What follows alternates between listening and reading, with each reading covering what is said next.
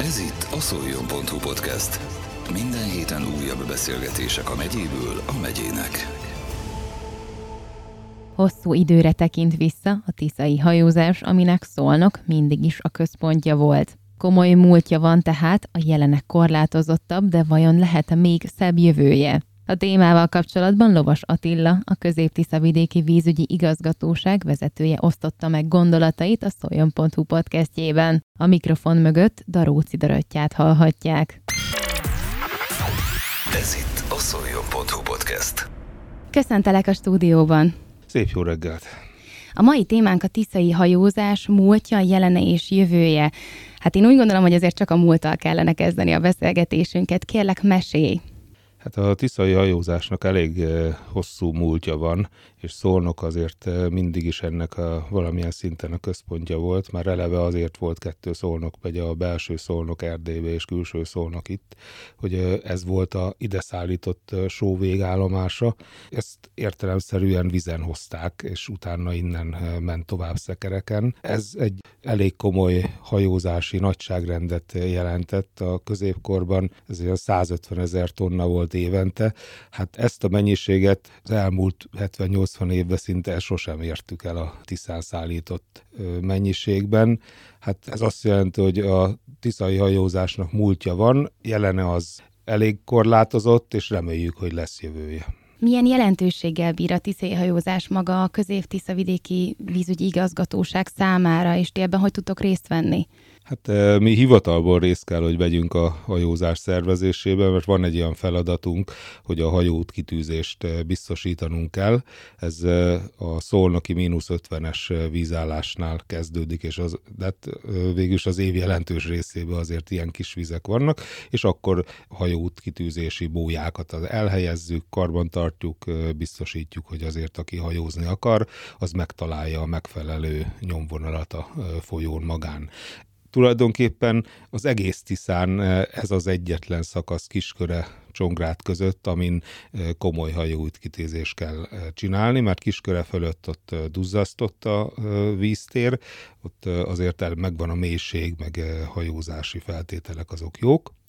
Csongrád alatt szintén duzzasztott a víz, mert a Szerbiában lévő törökbecsei vízlépcső az visszaduzzaszt, tehát arra is jó a hajózási feltétel. Ez a középső szakasz az nem feltétlenül alkalmas, pontosabban ismerni kell, hogy milyen nyomvonalon lehet hajózni. Talán ez is az oka annak, hogy az közelmúltban eltörölték az úgynevezett vonalvizsgát. Ez azt jelenti, hogy a hajós kapitányoknak le kell vizsgázniuk a arról a folyó szakaszról, amin hajóznak, hogy ismerik-e a jeleket, merre, hogy kell hajózni, és ezt a Tiszán eltörölték, kivéve a Csongrád kisköre közötti szakaszt, mert ezt tényleg ismerni kell. Különben szerintem a legszebb. Azért régebben elég sokan hajóztak itt a Tiszán. Mi lehet az oka annak, hogy most meg már mégsem? Hát ezen sokat gondolkodtam, nem tudom megmondani valószínű a, az itt lakóknak más a mentalitása, vagy más a folyóhoz való viszonya. Azért, hogyha lejjebb vagy följebb megyünk a Tiszán, mindenhol jóval ö, nagyobb a vízi élet. Tehát kezdve azzal, hogy van kikötő, tehát Csongrádon, Szegeden, Tiszatavon rengeteg, de a Tiszató fölött is nagyon sok kikötő van, és hajóznak az emberek. Itt Szolnokon nincs kikötő, nevében van persze, de engedélyezett kikötő nincs. Van egy csomó stég, ahol azért elég sok kis hajó csónak van, értelemszerűen ott mindenki a sajátját tudja elhelyezni, de olyan igazi nagy vízi életet nem nagyon lehet tapasztalni. Én bízom benne, hogy ez azért változni fog. Jelenleg egyáltalán nincs olyan hajó, ami áthaladna itt nálunk, vagy amire fel lehetne szállni? Hát nincs, hogyha lehet így fogalmazni röviden. Szándékok vannak, van egy stég a Tiszaszálló előtt, amiről szoktak indulni kirándulóhajók. Tudom, hogy aki ezt üzemelteti, az hosszú távon is szeretné ezt megtenni. Időnként megjelenik a Nyugat-Európából egy Viktor Hugo nevű nagy hajó, ami Hát általában évente egy utat szoktak szervezni, Budapesttől Tokaig és vissza. Ez jellemzően májusban van, idén is volt itt ez a hajó Tulajdonképpen az a legnagyobb, ami külföldről bejön, és néha van szállítás is. Az utolsó nagy mennyiségű szállítás, az 2020-ban volt, három évvel ezelőtt, akkor a Tiszaújvárosban épülő vegyi gyárhoz szállítottak uszájon egy csomó alkatrészt. Hát akkor azért jelentősen megnőtt a szállított mennyiség is. Mi ezt kiskörén a zsilipelések számával, meg a átzsilipelt tonnával azt folyamatosan regisztráljuk.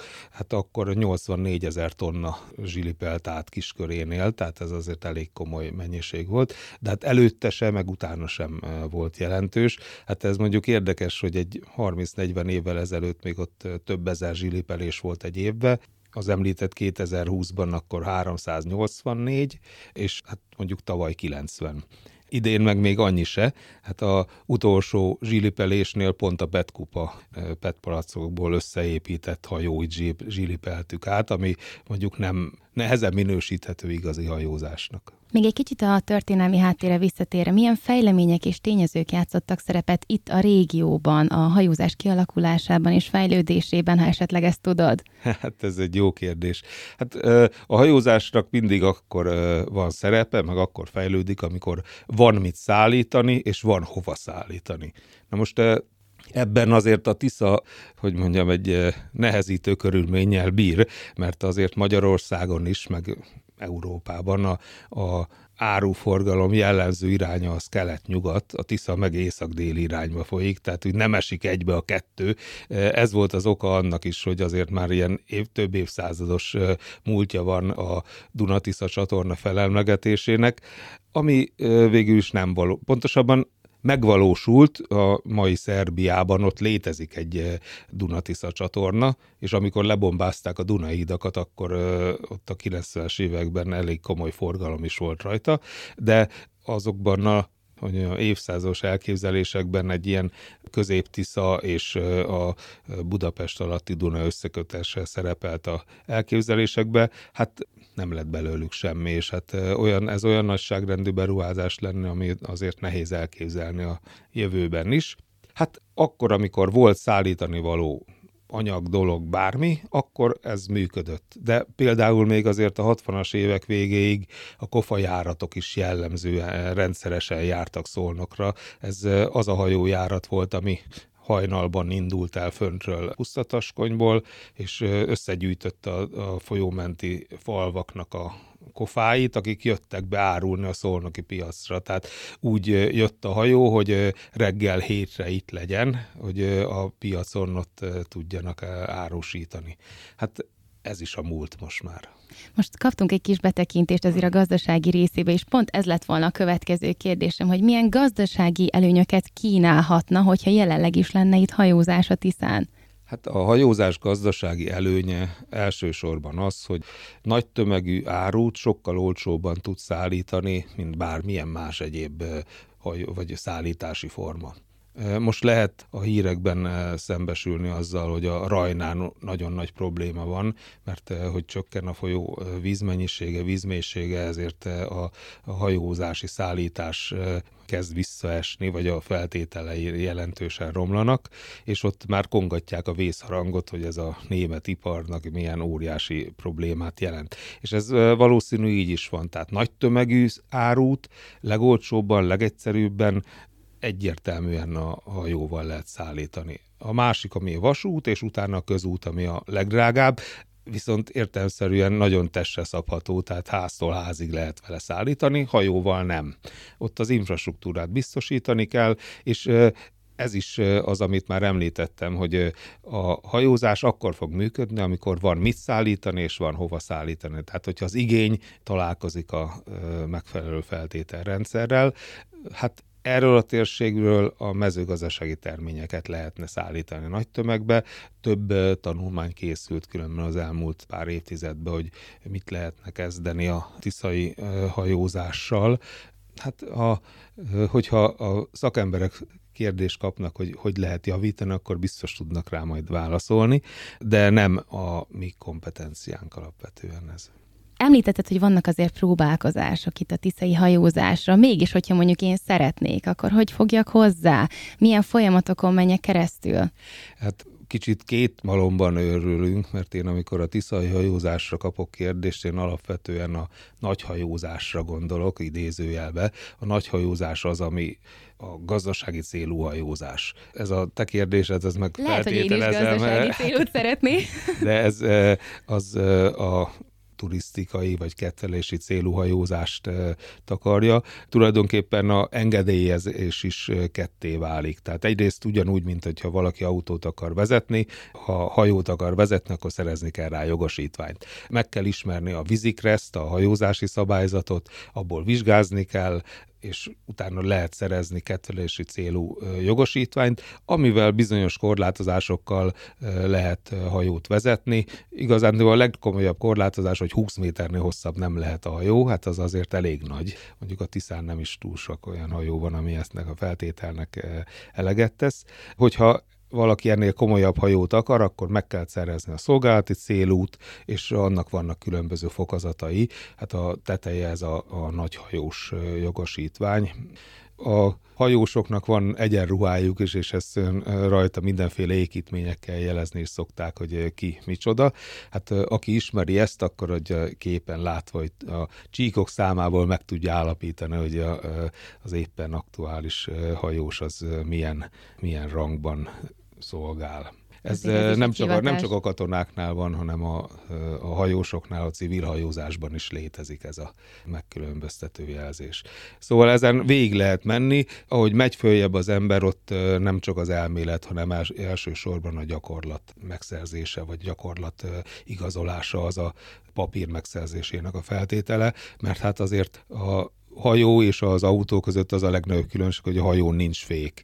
És azért ezek a, minél, a gazdasági célú hajók azok több ezer vagy több száz tonnásak is lehetnek, tehát hogyha az megindul, az, az azért tud rombolni. A net az tele van ilyen képekkel, hogy éppen elkövet egy hibát a hajós, és akkor lebontja a félkikötőt. Tehát ott azért ahhoz tényleg kell érteni. Valamint ehhez azért nem elég csupán egy stég. Tehát azért ehhez a hajóhoz már egy kikötő kellene. Hát igen, nagy hajóhoz nagy kikötő kell, ez igaz.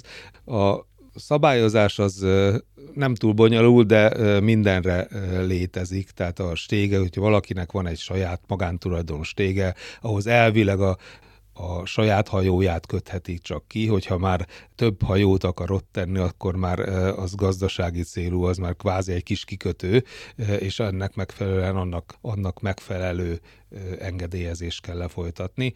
Végülis az is egyszerűsíti a dolgot, hogy egy hatóság van Magyarországon, ami ezzel foglalkozik. Ez is jelzi azért, hogy nem, nem túl gyakori azért Magyarországon a hajózási tevékenység. Van egy pár súlypont, a Duna logikusan, a Balaton, de a Tiszatavat is mondhatnám, és ott tevékenykednek. Ez különben még az is érdekes, hogy a, a vízirendészeti kapitányság, az is három van az országban. Van egy Dunai, egy Tiszai és egy Balaton, és a, a Tiszainak a székhelye az pont itt van Szolnokon. Ugyan tudjuk, hogy az időjárási viszonyok befolyásolják a hajózást, mégis erre milyen szabályzatok vannak? Egyértelműen a hajózási szabályzat, ez egy törvény, ugyanúgy, mint a KRESZ. Tehát ezt ismerni kell a hajósoknak, vannak táblák a folyók mellett, aki jár a folyón, azért nem csak a folyókilométer táblákból, nem különböző táblákba ütközhet, amik figyelemfelhívóak, utasítást adó táblák, elég sok van, ezeket azért ismerni kell. Ugyanígy a bójákat is ismerni kell, hogy mit jelez, Mondjuk ebben is van egy érdekesség, mert uh, ugye kettőféle színű bóját használunk alapvetően, a zöld és a piros, és hogyha valaki a tengeren járt, vagy hajózott, vagy ment hajóval, akkor tudja, hogy a tengeren a piros az mindig a bal oldalt jelzi.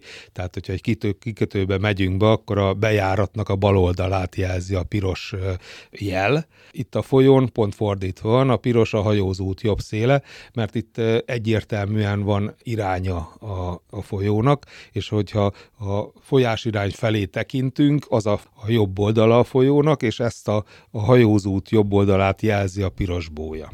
Végülis logikus a dolog, mert tulajdonképpen mi most a kikötőből kifelé nézünk. Tehát amikor bemegyünk, a, a bal oldalon van a piros, de hogyha kifelé jövünk, akkor már a jobb oldalon, és hát végül is a folyókon tulajdonképpen a tengerben megszokott uh, színjelzést hozzák tovább folyamatosan. Csak aki itt kezdi a hajózást, annak uh, első pillanatra furcsa, hogy meg kell fordítani a színeket. Mit gondolsz szerinted, melyik a nagyobb élmény? Egy tavon hajózni, vagy akár egy, egy folyón? Hát én úgy gondolom, hogy mind a kettőnek megvan maga a szépsége. Nem lehet összehasonlítani a kettőt. Én nagyon szeretem a Tiszát, nagyon szeretek rajta hajózni is, mindig más arcát mutatja. Tulajdonképpen a Tiszában az a lehet azt mondani a legszebb, hogy ez egy teljesen természetesnek tűnő folyó. Persze mi tudjuk, hogy szabályozták, levágták egy csomó kanyarját, de aki külföldről vagy Nyugat-Európából jön ide, és mondjuk hallja, hogy ez egy szabályozott folyó, itt azért nehezen akarja elhinni, mert a Tiszán, hogyha végighajózunk, tulajdonképpen még a települések ott létét sem nagyon vesszük észre, mert mindenhol fák vannak, növényzet nőtte be. Tehát ha nem tudjuk, hogy ott van egy falu, akkor nem vesszük észre. Ez alól pár kivétel van, általában a templomok, templomtornyok azok látszanak, azokat nem véletlenül telepítették különben minden egyes faluban a folyó mellé, mert azoknak egy irányjelző szerepük is volt. Hát most már ezt hogy jellemzően elvesztették, mert a magas fák miatt csak a közelből lehet észrevenni őket, és tulajdonképpen szólnak az egyetlen olyan ö, nagyobb település, ami, ami észre lehet venni, hogy itt egy település van a folyó partján. De fölöttünk is van, meg alattunk is, és ö, nem feltétlenül lehet mindet észrevenni. Én nagyon szeretem ezt a folyót. És ha már növényzet, akkor milyen környezeti szempontokat kell figyelembe venni a hajózás terén, és milyen intézkedéseket kell betartani?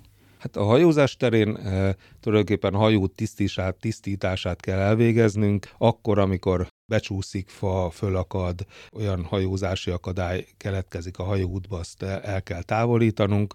Szerencsére ilyen azért nem túl gyakori, de ezt meg szoktuk tenni. Másrészt a parti hajózási jelek láthatóságát biztosítanunk kell. Hát ezt le kell engedélyeztetnünk, de tulajdonképpen olyan engedélyünk van rá, hogyha szükséges, akkor meg kell tenni. Hát ezt mindenki megértette, hogy ez olyan, mint a kresztábla, tehát hogyha egy fa fölnől előtte, és nem látja az ember, hogy meg kell állni, és balesetet az okoz, akkor az, az a hibás, aki nem takarította le a tábla előtt a akadályt. Hát ugyanezt el kell végeznünk a folyón is, tehát általában az összes hajózási jelet azt látni lehet. Megbeszéltük most a hatalmas nagy hajókat, de mi a helyzet mégis a kisebb hajókkal?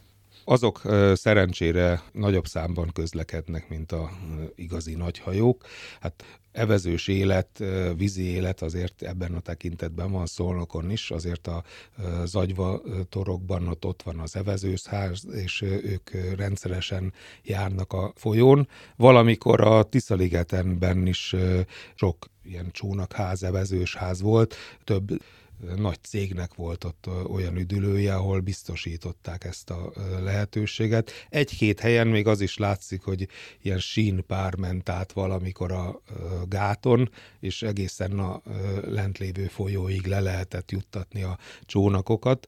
Például MÁV-nak is volt, MÁV járműjavítónak is volt ilyen üdülője. Hát ez egyelőre a múlté, de hát ahogy a Tiszaliget kezd föléledni a gyaloghíd üzembejezése óta, talán ez a élet is föléled majd. Zárásképpen milyen terveitek vannak a tiszai hajózás infrastruktúrájának bővítésére vagy fejlesztésére, akár a következő években? Itt úgy gondolom nem a mi terveinkről kell alapvetően beszélni. Mi végrehajtó szervezet vagyunk, hogyha feladatot kapunk, azt, azt teljesítjük. Azt tudom, hogy sokan gondolkodnak a tiszai hajózás dolgába, Szolnokon is rendszeresen fölmerül azért kikötő létesítése medencés kikötő, például ami a folyó vízállásától függetlenül gazdasági célú hajózást tesz lehetővé, de akár kialakítható ilyen turisztikai célú kikötőnek is. Ez egyre többször merül föl, és talán, hogyha a Csákja úti híd megépül, akkor ennek a feltételrendszere is egy, egy lépést tesz a megvalósítás felé. Hát a A legnagyobb gond az az, hogy a középtiszán azért itt 13 méter között van a legnagyobb, legkisebb víz különbsége, és azért ez egy éven belül is előfordulhat. Tehát túl nagy az ingadozás ahhoz, hogy, egy, hogy biztonsággal és olcsón lehessen kikötőt építeni. Tehát ez a legnagyobb akadálya. Tehát ahol nincs ilyen nagy vízszintingadozás, ott mondjuk meg lehet építeni egy kikötőt egy egységnyi összegből. Itt, amikor ilyen a vízszintinkadozás ilyen nagy, akkor ilyen négy-öt egységnyi pénzre van szükség egy kikötő létrehozásához. Ez azért elég nagy akadály. Én bízom benne, hogy ennek ellenére ebből lesz valami, különben ezt a vízszintingadozást a magánstégek tulajdonosai a saját bőrükön érzik, tehát ő nekik azért ott kell lenni, ha lehet azt mondani, tehát napi szinten követni kell a vízállást, mert ezt állítgatni kell folyamatosan. Számodra hogy néz neki az utópia a tiszé hajózás szempontjából? Hogy képzeled el? Hát én akkor mondok egy utópiát, mert egyszer én ezt előadtam. Hát nem azt mondom, hogy lázálomnak minősítették, de utópiának minden. Ez egy jó szó rá. Tehát én láttam sokféle hajózási létesítményt a világon, és nagyon sok helyen főleg ahol ezt turisztikai attrakciónak is használták, valami olyasmit csináltak, ami ö, olyan ütős. Tehát már maga a létesítmény megnézése is egy attrakció, és ö, itt is van ilyenre lehetőség. Tehát én elgondolkodtam azon, hogy ö, a állandó vízszintű kikötőt ki lehetne alakítani a Tiszaliget belső tavában is, és a Tiszába Tiszából el lehetne oda úgy jutni, hogy egy Tiszából lenne egy hajóemelő lift, az létezik többféle változata különben, de gyakorlatilag egy rézsűs rampát kell elképzelni, az alján van egy nagy medence, ami beúszik a hajó, az fölhúzza fölülre, és ott egy lábakon álló csatornába elmehetne az út fölött be a belső tóhoz, és ott vissza lehetne engedni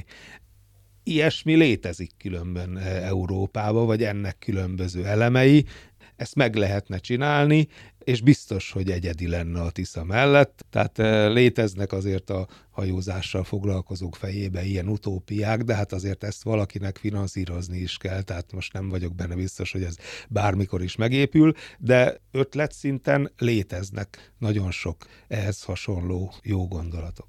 Nagyon szépen köszönöm, hogy eljöttél és megosztottad velünk tapasztalataid és szaktudásod. Köszönöm szépen a lehetőséget. Ez volt a Szoljon.hu podcast. Minden héten újabb beszélgetések a megyéből a megyének.